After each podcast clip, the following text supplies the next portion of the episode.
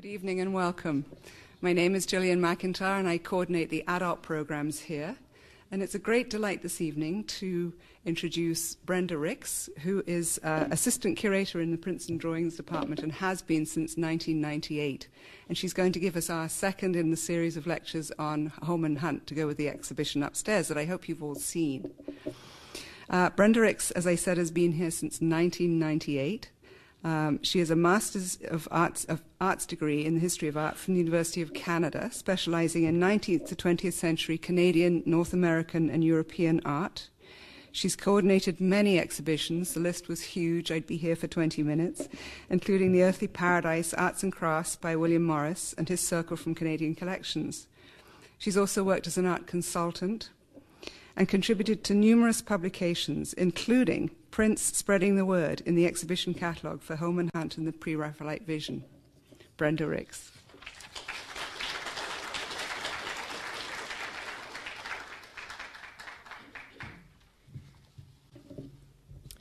Okay, can everyone hear me? Yes? No? Okay. Um, I hope you enjoyed the slideshow. That was um, just something for you to look at some pretty pictures to look at when you came in.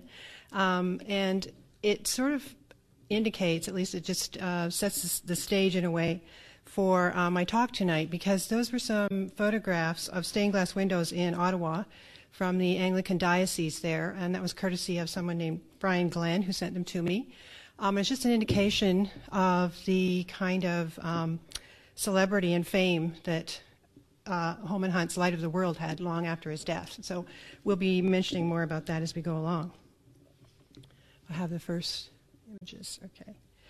Um, I'm showing you a photo from a newspaper, from the Illustrated London News, of Holman Hunt's funeral with full honors in St. Paul's Cathedral in London on September the 12th, 1910. And here we see his, um, his urn being carried up the uh, steps of St. Paul's by a number of his friends, including William Michael Rossetti, who was Dante Gabriel Rossetti's brother and another member of the Pre Raphaelite Brotherhood, um, and, and, an artist named Arthur Hughes, who was a very close associate of theirs, and also, interestingly for us, Charles Trick Currelly, who was the first director of the Royal Ontario Museum, was also there at the funeral. The next day, uh, the Times reported the following. The thousands who assembled in St. Paul's Cathedral yesterday and the crowds in the churchyard outside were the representatives of many millions who had never seen Holman Hunt in the flesh, but to whom he was far more than a name, for his pictures had carried him, a revered and familiar friend, into homes without number all over the world. So, this uh, report indicates that there was extremely strong name recognition for Hunt in homes without number all over the world, it said and he was described as far more than a name, but a revered and familiar friend to millions. So, not just thousands, or not a, a target audience, not um, a small audience, but literally to the entire population of Britain and most of the English speaking world. So, his name, or in today's lingo, the Holman Hunt brand, had entered the public consciousness by this point. Um, however, if the crowd had never seen the artist himself in the flesh, as the writer said. Most of them had never seen his paintings in the flesh either. And it was primarily through the black and white prints made after his paintings that his images were disseminated around the globe. And that's going to be one of the focuses of my talk. Now, one exception to that is the painting that I'm showing you, which is the large version of the Light of the World that was installed in that same cathedral in 1908, or two years before Hunt's death. And just two years prior to that, in 1905 and 1906, this same large painting of the light of the world had made a tour around the globe. It had traveled across the British Empire to Canada, Australia, New Zealand, and South Africa in 1905 and 6, and had been seen by a total of up to 7 million people. So this was the really the first blockbuster exhibition um, and it was seen by Hunt and his, um, his friend and patron, Charles Booth, who was the owner of the painting, as a means to promote world peace when they sent this around the world.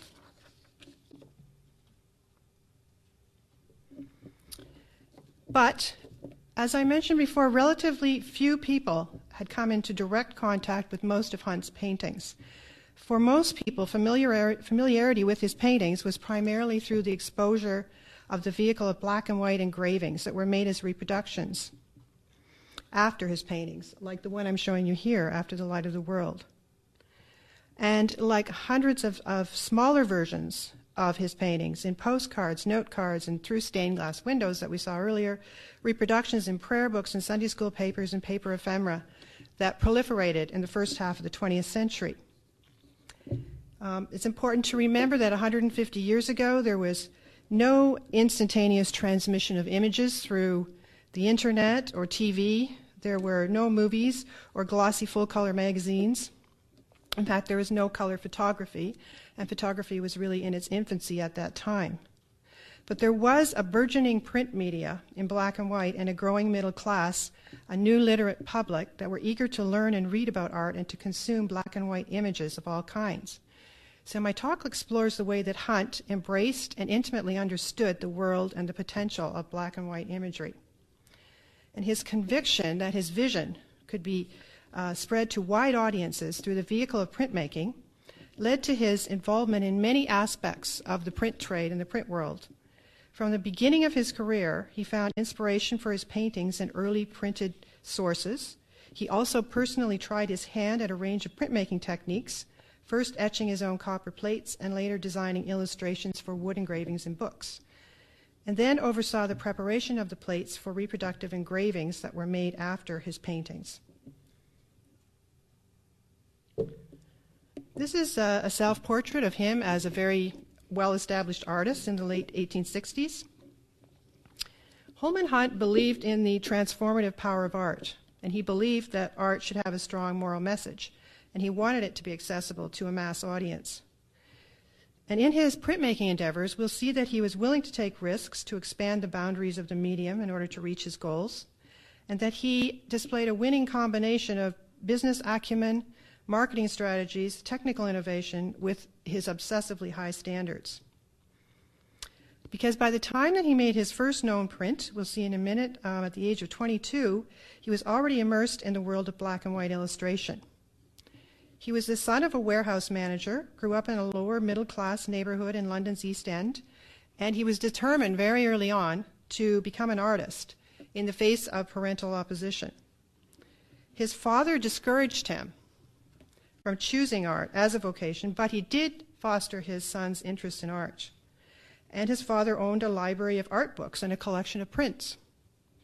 Some of those prints were pasted into albums, which Hunt nostalgically remembers being brought out on Sunday evenings, and how his father spoke of them, and how each one was more enthralling than the last. Hunt taught himself to draw by copying engravings that were given to him by his father.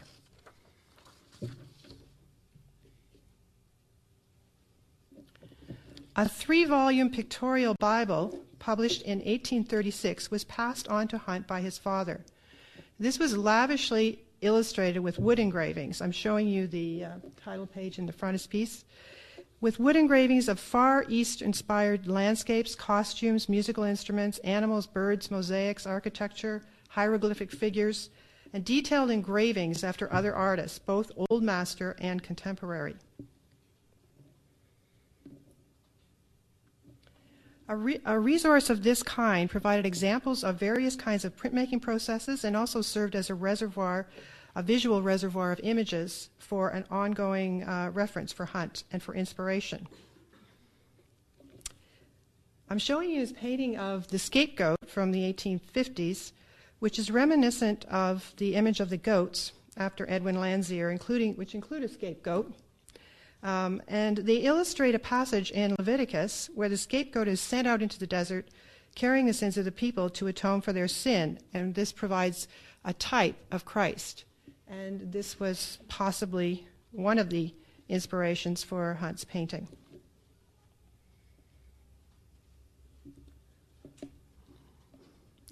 This is um, one of Hunt's later paintings of the 1860s, the Isabella and the Pot of Basil. It's an image of, of longing and of grief because it was painted um, and modeled by his wife. It was painted at the time uh, his wife was dying, and it was modeled by his wife Fanny, who died while he was working on the painting. But it illustrates a scene from Keats' poem of Isabella and the Pot of Basil. She's shown leaning on a pot of basil that contains the head of her dead lover, Lorenzo. And I'm comparing it, maybe it's a bit of a stretch, but to David leaning on a pedestal in which you see the head of Goliath. I think it might have been in one of his inspirations for this. From 1844 to 1848, Hunt attended the Royal Academy School, and he was trained there in the tradition of copying from the old masters, including sculpture and paintings and prints. So he copied all of these uh, kinds of works. And he, whoops.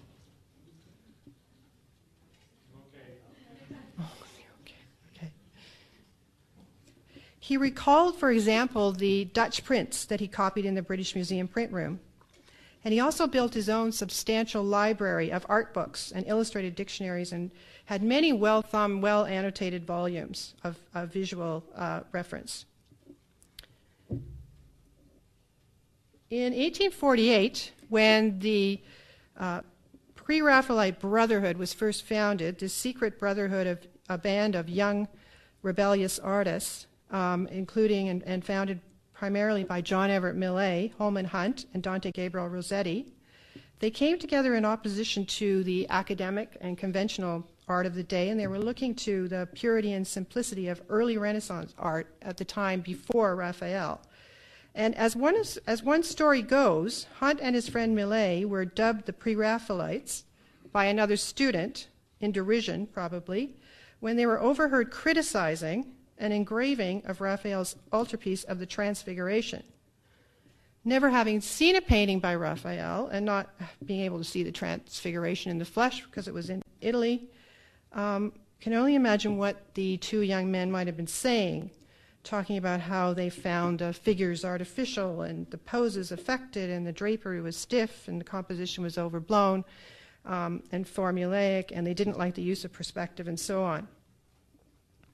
But the story points out that it was black, a black and white engraving that they were examining, and that the young Pre Raphaelite Brotherhood had seen very few early Italian paintings of the kind that they were supposed to be inspired by. But they did see numerous reproductions of such paintings in books. Such as the ones they were looking at one fateful evening in September of 1848, which was a, a seminal moment in the founding of the PRB when Hunt, Millais, and Rossetti were poring over a large folio volume of black and white engravings that reproduced the frescoes by the 15th century artist Benozzo Gozzoli in the Campo Santo in Pisa. But they weren't looking at color facsimiles of Gozzoli's paintings. They were looking at black and white reproductions made in the 18th century by Carlo Lasinio. And this is um, one of the images from that folio. And so they were looking at prints that were constructed using a linear system of outlines and cross hatchings, which can be linked to the sharp detail, the lack of shading, and the shallow compositions that we find in early pre Raphaelite painting and drawing. Here's a couple of early drawings by Hunt of 1848 and 1849, um, subjects from Shelley and Keats. And these early drawings had a characteristic style. It was a sort of an outline style that was rather eccentric and angular. And they submitted a number of drawings to a society called the Cyclographic Society that many of them belonged to. It was sort of a sketching club that was the predecessor of the pre Raphaelite Brotherhood. Now, other sources for this distinctive outline style can be found in the drawings of both an English sculptor named John Flaxman and also this German illustrator I'm showing you here, Moritz Retzsch, whose work was widely em- emulated in England in the early 1840s. And this outline style was the style that Hunt adopted in 1849 for the first known PRB etching.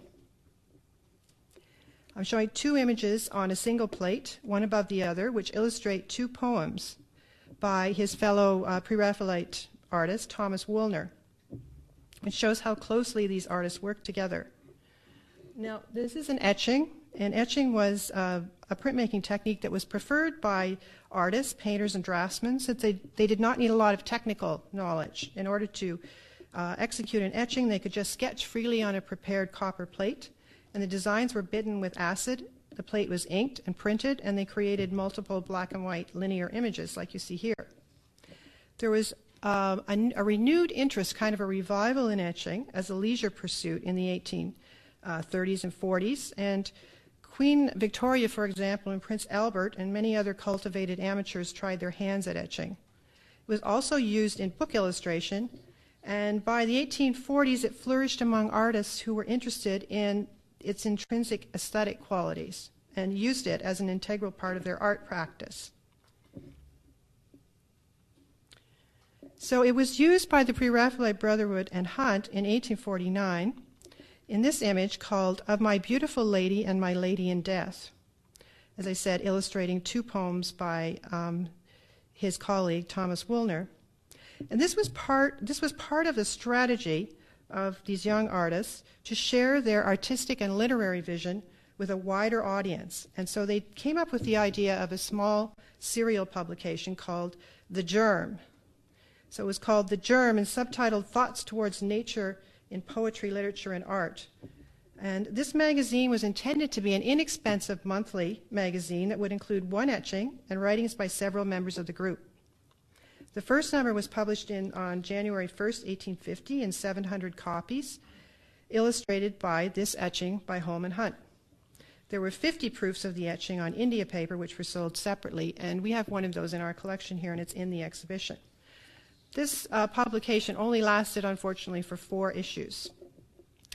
This is a rather lovely etching. It shows um, Hunt is quite proficient with the etching tools, and with his characteristic perfectionism, he apparently changed the plate several times before he was pleased with it, and he said that each version was a striking improvement on the last.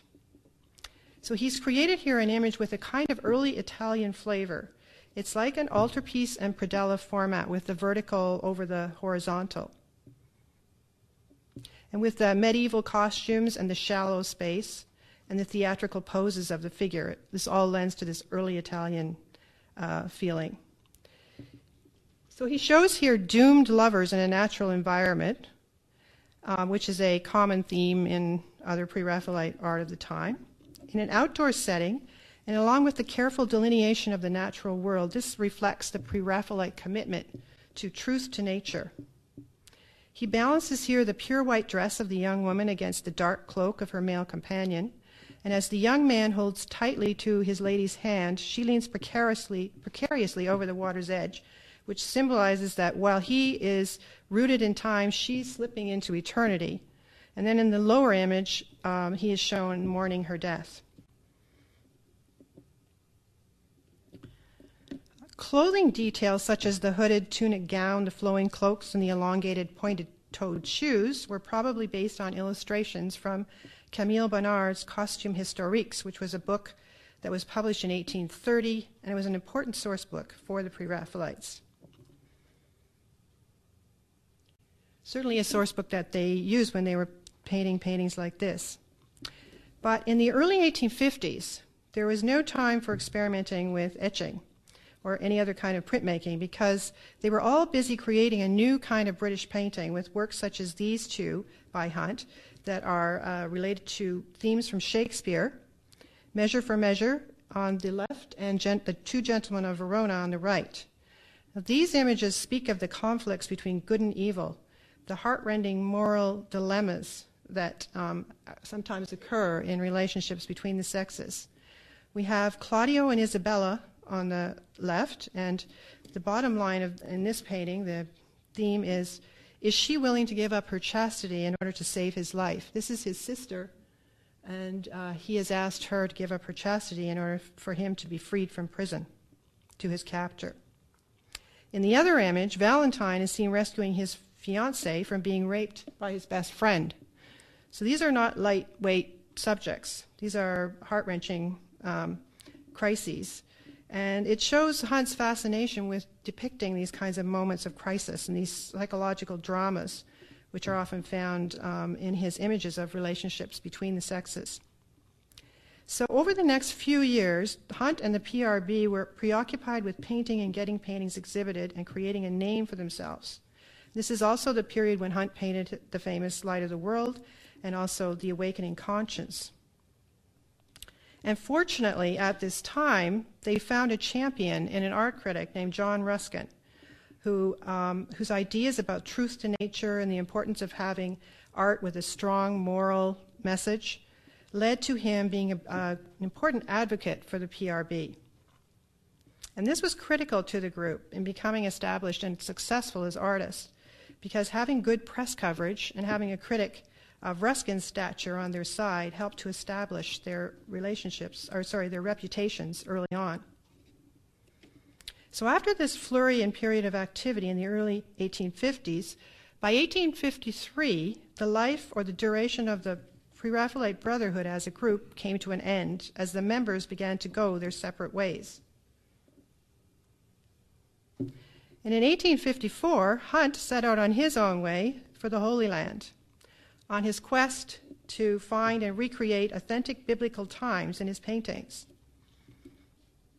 And surprisingly, the, the next etching that he would create related to his first trip to the Middle East. He went there for two years, from January 1854 to February 1856. And his next etching is related to this large painting. This is a life size painting that's in the exhibition of an Egyptian female figure called the Afterglow. And it's a kind of image of abundance, like an Egyptian version of the, the goddess Ceres.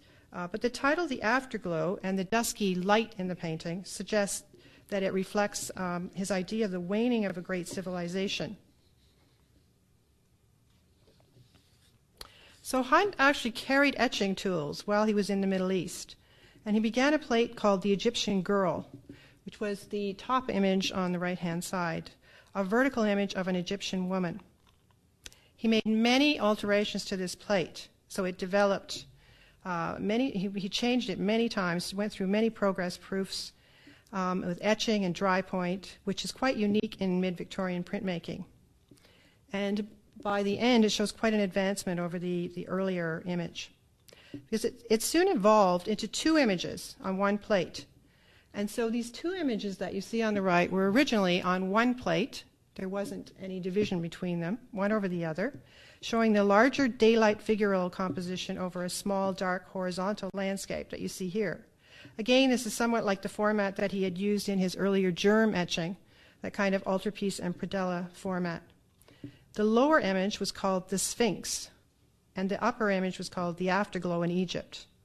The lower image illustrated a trip to the pyramids where he went camping with his fellow artist Thomas Seddon, uh, near to a sphinx. So in the end, he he gave them titles, and the titles were the abundance of Egypt on the top and the desolation of Egypt on the bottom. And this suggests um, the interest in companion pairs of images with evocative titles that were very popular with Victorian audiences. So the contrasting themes of abundance and desolation, representing light or morning and dark twilight, echo the themes of life and death that we saw in the earlier etching in the germ.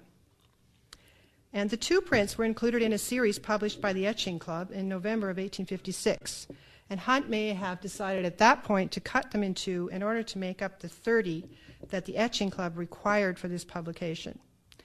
Uh, because by the mid 1850s, he'd been persuaded to become a member of the prestigious Etching Club, an association um, in England that promoted an, a high finish on their plates, on their etching plates, and were primarily interested in illustrating poetry and literature in their series. So Hunt's themes are rather um, exotic and bold compared to some of the other images in this set and, and um, that some of his other colleagues were doing. This charming uh, image of a young mother by Millais was also in the same set. Um, it's not as exotic or detailed as Hunt's, it's, it's a bit sentimental, and it's a kind of a vignette format with the empty corners, which was quite typical of prints at the period. So it's, it's tempting to think that Hunt also decided to cut his plate in two uh, because he would sort of temper the shock of, of this, these images by presenting them as two separate prints. Hunt would go on to make only two other etchings of less exotic subjects that were related to his own experience and events in his own life. This is called The Day in the Country of 1865, and it was another Etching Club assignment, which was a commission to illustrate A Day in the Country Spring. The set was published in 1865 and included this uh, contribution by Hunt, which is seems to have a narrative subject, but we don't know exactly what the literary source might be. There was a proof in one collection which is inscribed by Edith Holman Hunt, who is the artist's second wife. It says, represents daughter bringing her lover by stagecoach to see her old mother for the first time. The mother looks critical. And this seems to perhaps reflect the disapproval um, that Hunt came under when he married Edith, who was his deceased wife Fanny's sister. And this was against English common law and the wishes of Edith's family. So um, it might possibly have a bit of a personal connection there. But we see that he has um, carefully observed the, the natural detail and his desire of that sort of still that pre-Raphaelite desire to be true to nature. And he's developed uh, considerably more proficiency with the etching needle. But the, the composition is rather unusual. There's sort of tilted perspective, cropping, and awkward poses and positioning of the, of the figures. They give it all kind of intensity and modernity that's not found, again, in other works in the set such as again this image by Millais of Happy Springtime, which is again a kind of uh, vignette style, rather sentimental image. Um, Hunt didn't uh, take up the etching tools very often because he, he seemed to have ongoing struggles with the technique, and he was very um, interested in accumulating detail in his work, so he probably um, uh, it probably wasn't the most sympathetic medium for him because it lends itself to a more sort of open and sketchy approach. So his, his last etching, and, and 14 years would pass between the previous etching and this etching, uh, which is called The Father's Leave Taking, he did in 1879, which is again a personal experience. It sh- shows his wife Edith, his daughter Gladys as models, and presumably his leaving them um, from the title The Father's Leave Taking. This is a, a, simple composition of a mother and child, a Madonna and child kind of theme, and the sculpturesque figures, the classical columns, and the distant gaze of the woman give it all a kind of monumental, almost surreal, haunting quality. Technically, it's an improvement on his earlier work with less fussy detail and strong contour lines and convincing tonal passages. And again, he was not satisfied until he'd gone through several reworkings of the image and added a lot of cross hatching. So, despite his struggles with the technical aspects of the medium, um, his involvement with etching and the Etching Club had kept him in touch with a supportive group of fellow artists. It had also provided him with a modest financial return, and it provided him with the prospect of uh, a means to disseminate his image to a wider audience. His ongoing desire to disseminate his images to um, uh, wider audience led to his involvement in another important printmaking venture. So, again, back in the Holy Land in 1855, while in Jerusalem, looking for subjects to paint and etch, he received a letter from Millais, who Millais said, Would you like to join me in designing illustrations for a special publication of Alfred Lord Tennyson's poetry? There was definitely an audience for books like this kind of book of poetry among an increasingly literate and leisured middle class. And several factors had converged by mid century to create a flourishing book illustration trade. These included things like improved technology and changes in tax laws, such as the repeal of the stamp duty on newspapers in 1855 and the repeal of duty on paper in 1861.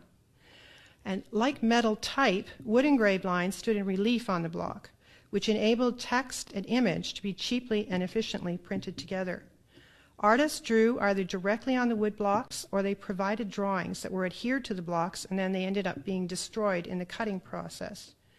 And the blocks were cut by skilled but anonymous craftsmen. So this edition of Tennyson's poetry would end up having 54 wood engravings, um, and it was published by Edward Moxon in 1857 and became, Moxon's Tennyson became a very famous publication and a pivotal moment in the art of book illustration in the 1860s. And it's forever linked to the Pre Raphaelites and um, to Holman Hunt, to Millais, and Rossetti, because they all made drawings for the publication.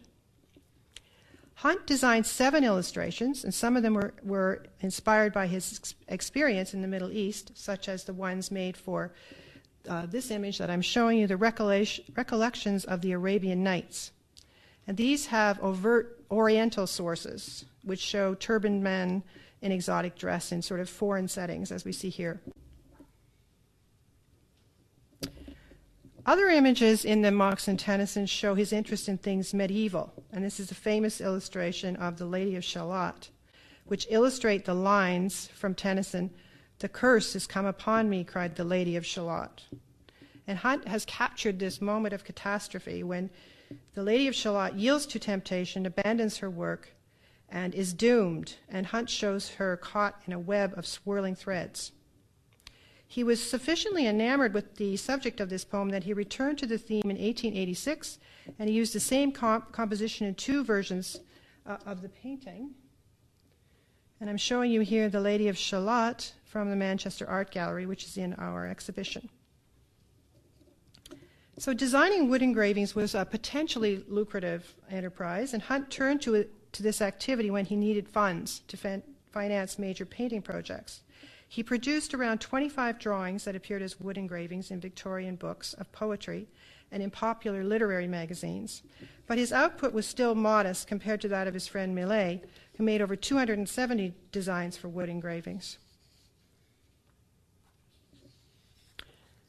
Here's another example of Hunt's work. This is called The Light of Truth the, from the Parables from Nature. Um, it shows how Hunt's designed, designs were typically characterized by bold formats, and they often focused on one or two figures. And they contrasted again with the romantic scenes and the delicately, delicately rendered vignette style that was typical of conventional 19th century book illustration. This is a dark, densely worked image that shows a young woman twisting and floating in a trance like state as she struggles to turn away from the mysterious will of the wisp, which entices her in the back further and further into the murky swamp. It's a deceptively simple black and white design, but he creates complex meanings through the expressive pose of the figure and the suggestion of several different light sources. So, Hunt, before he would commit to designing or illustrating a text like this, he would read the story carefully and contemplate the author's message. He'd determine if it was akin to his own artistic vision and whether he uh, felt strongly about the message. And given his, these high standards, he also chose his projects very carefully. He worked very slowly, and his approach resulted in a limited number of commissions for wood engravings and in low financial returns. So, um, as a way to make money, it was not a particularly lucrative um, enterprise for Hunt.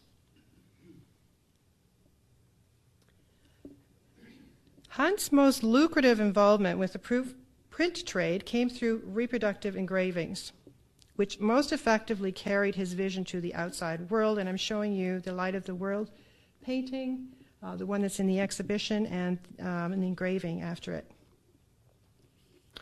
just make a few comments about the enormous demand for engraved trans- translations of paintings in Victorian England. The world was, was rapidly changing. There was a technical revolution that changed the face of British printmaking and print publishing. Uh, for example, durable steel plates were introduced in 1822, and there is something called electrotyping that was introduced, which made the plates incredibly hard and they wouldn't wear out for large print runs.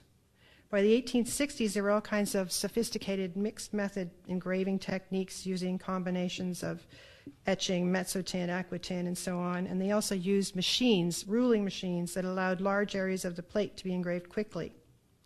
This was to make ever more um, exact, detailed reproductions of the popular paintings.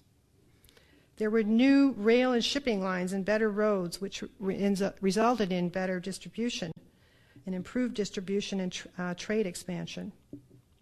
And hand in hand with all these technical innovations came the rise of British nationalism and the call to promote homegrown art, as well as the growth of an art interested public who were um, desiring framed works of art for their walls.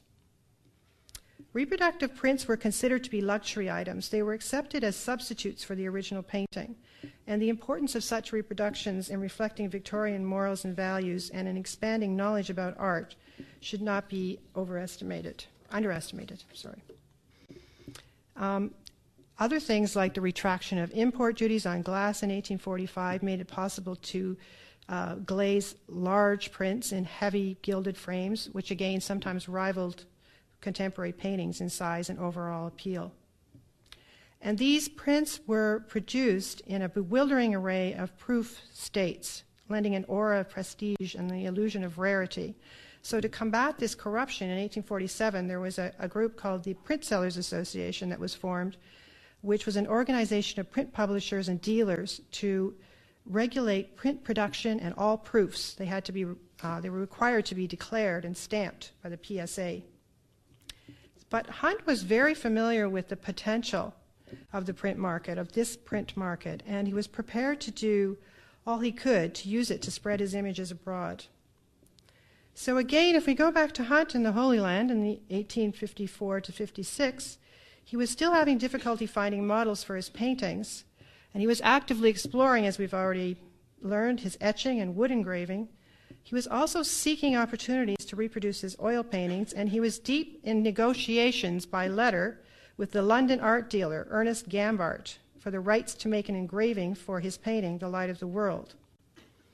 The painting had been shown at the Royal Academy in 1854, and it had received little attention until John Ruskin, the critic, wrote a long letter to the Times and described the symbolism um, and described the subject of this Christ knocking on the door, holding a lantern, standing in the darkness in a garden overgrown with weeds, and he called it one of the very noblest works of sacred art ever produced in this or any other age. So this was again the kind of endorsement that would improve that would prove very important to Hunt, a favorable review that would could make or break a career, and uh, from a well-respected critic like Ruskin. Ruskin realized that this was a unique kind of image, a, de- a devotional image, not a record of a specific narrative or an event in the Bible and unlike any other religious uh, painting up to that time. One that demand, with all the symbolism, a personal response from the viewer, inviting the uh, viewer to welcome Christ and open the door. And this struck a chord with Victorian audiences. Um, Hunt, when he was working on this painting, record, recorded later that or recounted later that he had experienced a religious conversion while he was painting the light of the world and that he was reading the Bible at the time he was painting it. I'm wondering if it was his pictorial Bible, which belonged to his father. There's a connection that has been made between this image of the high priest in the Bible, who has a breastplate with precious stones that are very like the jewels on Christ's cloak in the light of the world.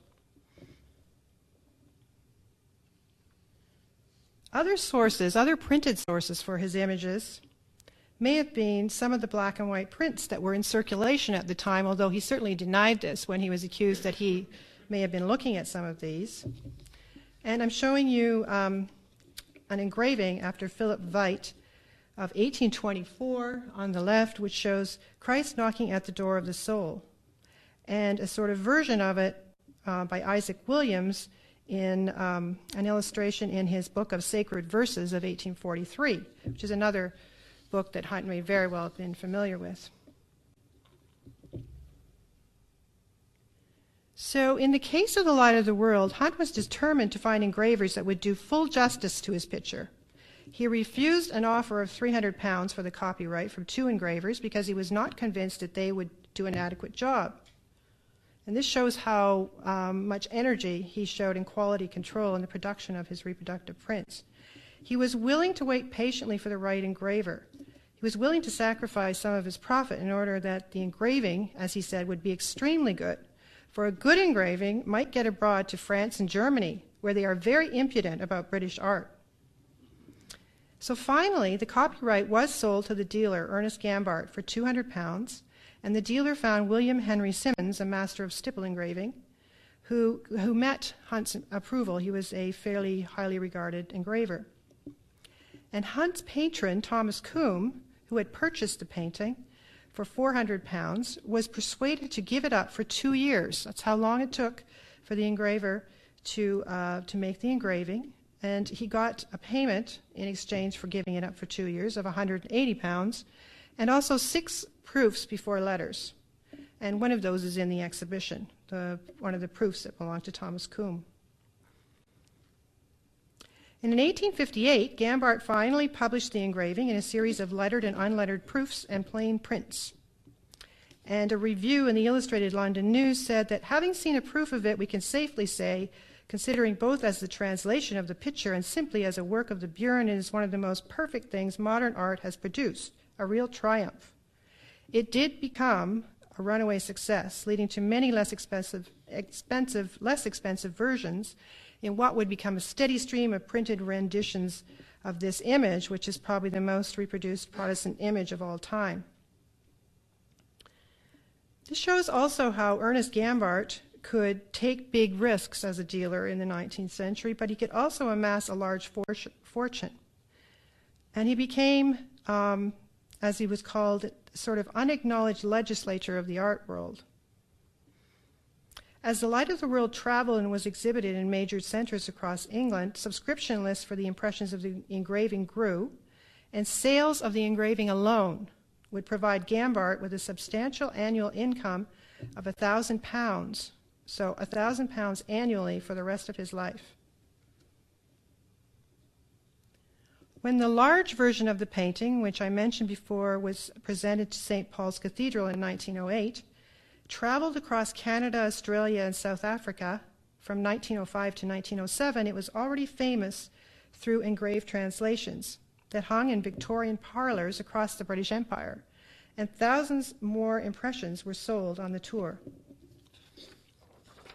And I'm just showing you um, some images. It's actually in a scrapbook um, that is in uh, a library in, in London now, but it shows some of the images of some of the places that the, the Light of the World painting uh, was shown. In the top uh, left corner, we have it arriving in Halifax, or uh, sorry, coming through the snow in Halifax. I think it is. It's very hard to see. Um, and then it's being shown in the Masonic Hall in Halifax. Um, it was shown at the Ontario Society of Art in Toronto on King Street on your, in your left hand lower corner.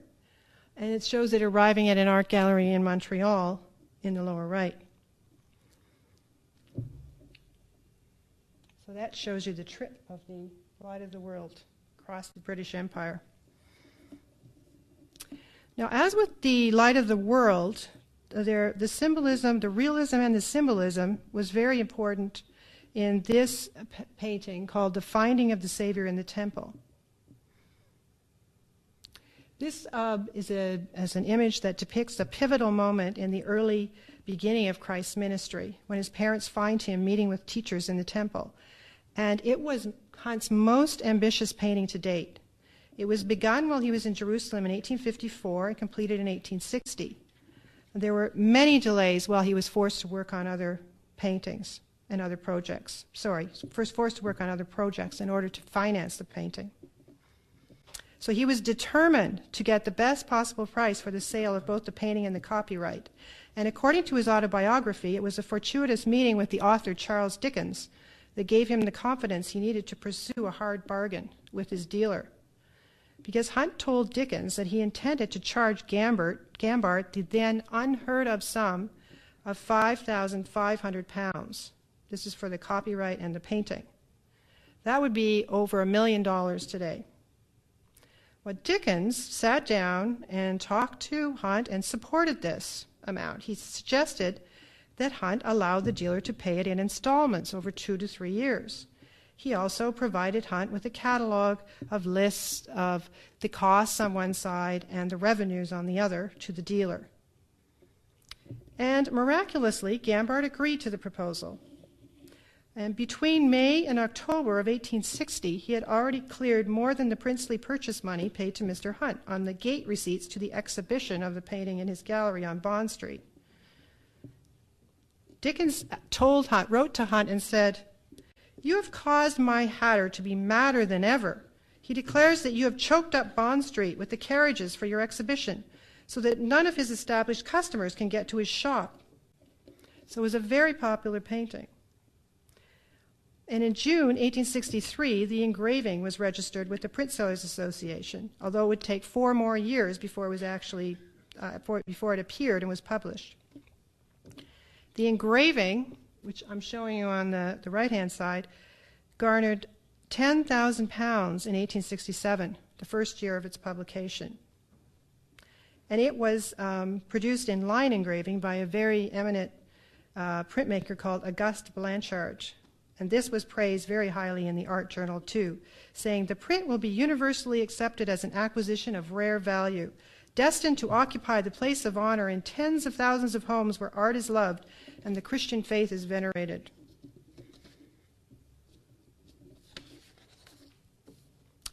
I'd like to just take a minute to show to look at the the finding in, of the Savior in the temple as a kind of case study that shows Hunt's working method.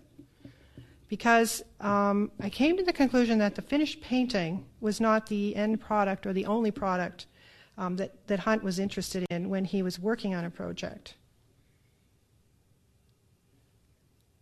Oh, again, I'm, I'm going back to the pictorial Bible here. I found this little image of um, some um, Jews teaching a boy in the temple and it seems to it may have been an inspiration for Hunt for this painting. Here you go. It's part of a larger scheme, I think, for Hunt when he started with um, an idea, perhaps from the Bible, and progressed through um, all sorts of different stages. This is what I call the preparation stage because he went to the Middle East to um, do archaeological research and to make sure that his, his images were as authentic as possible uh, to the time. And so he sought out authentic settings and he made drawings from life and he made watercolors of the settings and the landscape to capture, in order to capture the light. And he collected objects and textiles while he was there, and many of um, or some of his textiles that he collected are in the Royal Ontario Museum now and are in our exhibition, so you can see them on display. I'm showing you a few examples here of the kinds of things he collected. He put all this together and determined how to convey the spiritual message that he wanted to convey. Um, it was very important to him, it was vital to him that he convey his symbolic content through this kind of realistic detail. And then we see this is a, a, painting that's in the exhibition. It's a painting showing by another artist, John Ballantyne, showing Hunt working on his canvas this is actually him working on the replica of the finding of the Savior of the temple. You can see in the background the painting that you see behind the screen is actually the one that's in the exhibition, the larger version. But he would work on these canvases over several years, painstakingly. It took him years to, to finish this painting. And then he was also very concerned about the presentation, about designing um, the frame of the painting, for example. And I'm just showing you a black and white um, image of the painting. Uh, sorry, it's not in color on the left, but this is the actual painting that's in the exhibition. It shows it in its original frame. Millais would praise the, um, the frame and the painting. He said that it was, the painting was like a jewel in a gorgeous setting. And someone talked about the symbolism um, in the painting overflowing onto the frame. And Hunt designed these frames himself. Many of the works in the exhibition are in frames that Hunt himself designed, and they have all kinds of symbolism that relate to the story that you see in the painting and that add and give you another way of, of, of entering into the story or into the meaning of the painting. And then there uh, was the frame that was made for the engraving. This is very rare. We have this in the exhibition. It's actually from the AGO collection. The engraving um, in a very rare proof impression was in a frame that was very similar to the frame on the original painting. And then also, he was very concerned with the promotion of the work. In addition to the, the presentation of the work in the frame, he also included, when you went to see the painting, you could pick up a pamphlet that explained the symbolism. And he also had additional, sometimes additional guides, key plates, like you see here. You can, I don't know if you can really see this very well, but this is uh, sort of outlines of the figures and the objects in the painting that explain in a, in a list, in a guide below, what each item um, actually represents. And then he oversaw the, uh, the preparation of the engraved plates. And he sometimes made a copy or a replica of the painting. This, so this is all part of his focused determination to provide audience with, audiences with a multiplicity of entry points into experiencing the story at different levels uh, and to appreciate the meaning of the, of the story. Another new marketing strategy, too, that was introduced in the 19th century, you've kind of alluded to this, was the way that you could access a new urban audience through a traveling exhibition. People would pay admission, and the gate receipts could generate a substantial income. And we know that here at the gallery because uh, we rely on the gate receipts here. But the finding of the Saviour in the Temple actually traveled across England and Ireland for five and a half years in 1863. And this was the peak, really, of Hunt's celebrity in the 1860s. He, his celebrity reached a peak um, with, this, with this particular enterprise and this painting.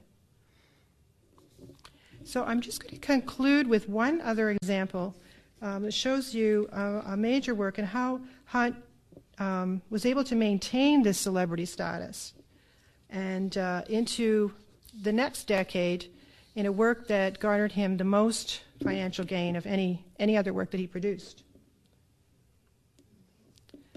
And this is from the uh, second trip to Jerusalem. He went the second time in 1869 to 1872.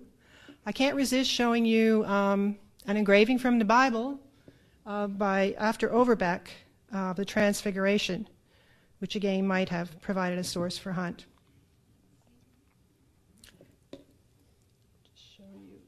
painting with the engraving here.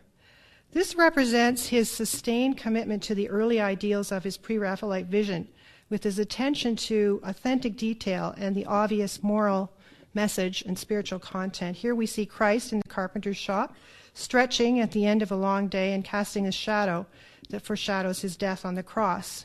And we know that Hunt was very concerned to um, obtain the most realistic detail that he possibly could and visited a lot of carpenter shops um, in Jerusalem in order to um, in, in order to find the most authentic detail he could. But in 1873, he sold this painting along with an oil sketch of it and the copyright for the engraving to a dealer called Thomas Agnew and Sons for the astronomical sum of 10,500 pounds. And in this contract, he agreed to make a quarter size replica of the painting for the engraver, Frederick Stacpoole. And in addition to doing this, he provided he, just, he agreed to provide the engraver with all necessary instructions to touch up and correct all the artist proofs and to sign all the artist proofs. And his popularity would reach an all-time high with the publication of this in 1878. There were apparently a staggering 1,485 artist proofs and 600 signed and unsigned before letters proofs, all of which, well, not all of which, but um, most of which Hunt would have to have signed. So that kept him very busy for a long time. There were also 2,000 lettered proofs and an undetermined number, in fact, probably countless, plain impressions. Agnews, the dealer, made over 20,000 pounds from the sales of the proofs alone. And when the painting was sent for exhibition to the north of England, this subject of Christ in his carpenter's shop was hailed by the working men and the artisans there. They saw this Christ as a real um, working man. Um, the irony here was that the price of the reproductive engravings, which were really, as we said before, luxury items, prevented them be- from becoming truly accessible and affordable to all classes of society. However, in this case, there's special dispensation. The working class men were able to purchase impressions of the print on an installment plan. And they loved this idea. They loved the idea that this might always be before them in their homes. This vision of Christ as a, as a real man. And this pleased Hunt, too, because, um, as always, he wanted his message to be available to as wide an audience as possible. So by the end of the century, and I'm showing you here uh, a photograph of Hunt's ashes lying in state in September of 1910 from a photo that um, surfaced in the Royal Ontario Museum that wasn't known before. Hunt had become alienated by this point from the most avant garde artistic trends. But as we noted at the beginning, he was still adored by the public, who owned engravings after his pictures and who flocked in the thousands to see his cremated remains transported from Kensington to St. Paul's Cathedral for his interment on the 12th of September 1910. And fittingly, presiding over his casket was a version of The Light of the World, as you can see in the background there, but it wasn't one of the three versions of the painting. Rather, it was a framed black and white engraving of his famous Christ at the Door knocking, which provides a tangible reminder right to the end that Hunt had held fast to his pre Raphaelite vision, and that one of the ways he'd done this was by understanding, embracing, reinventing, and exploiting the world of prints. And that's the end.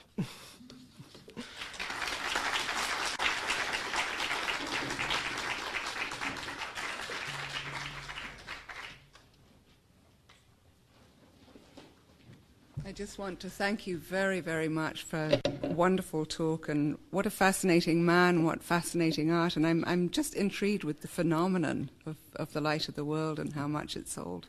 Thank you very much, Brenda.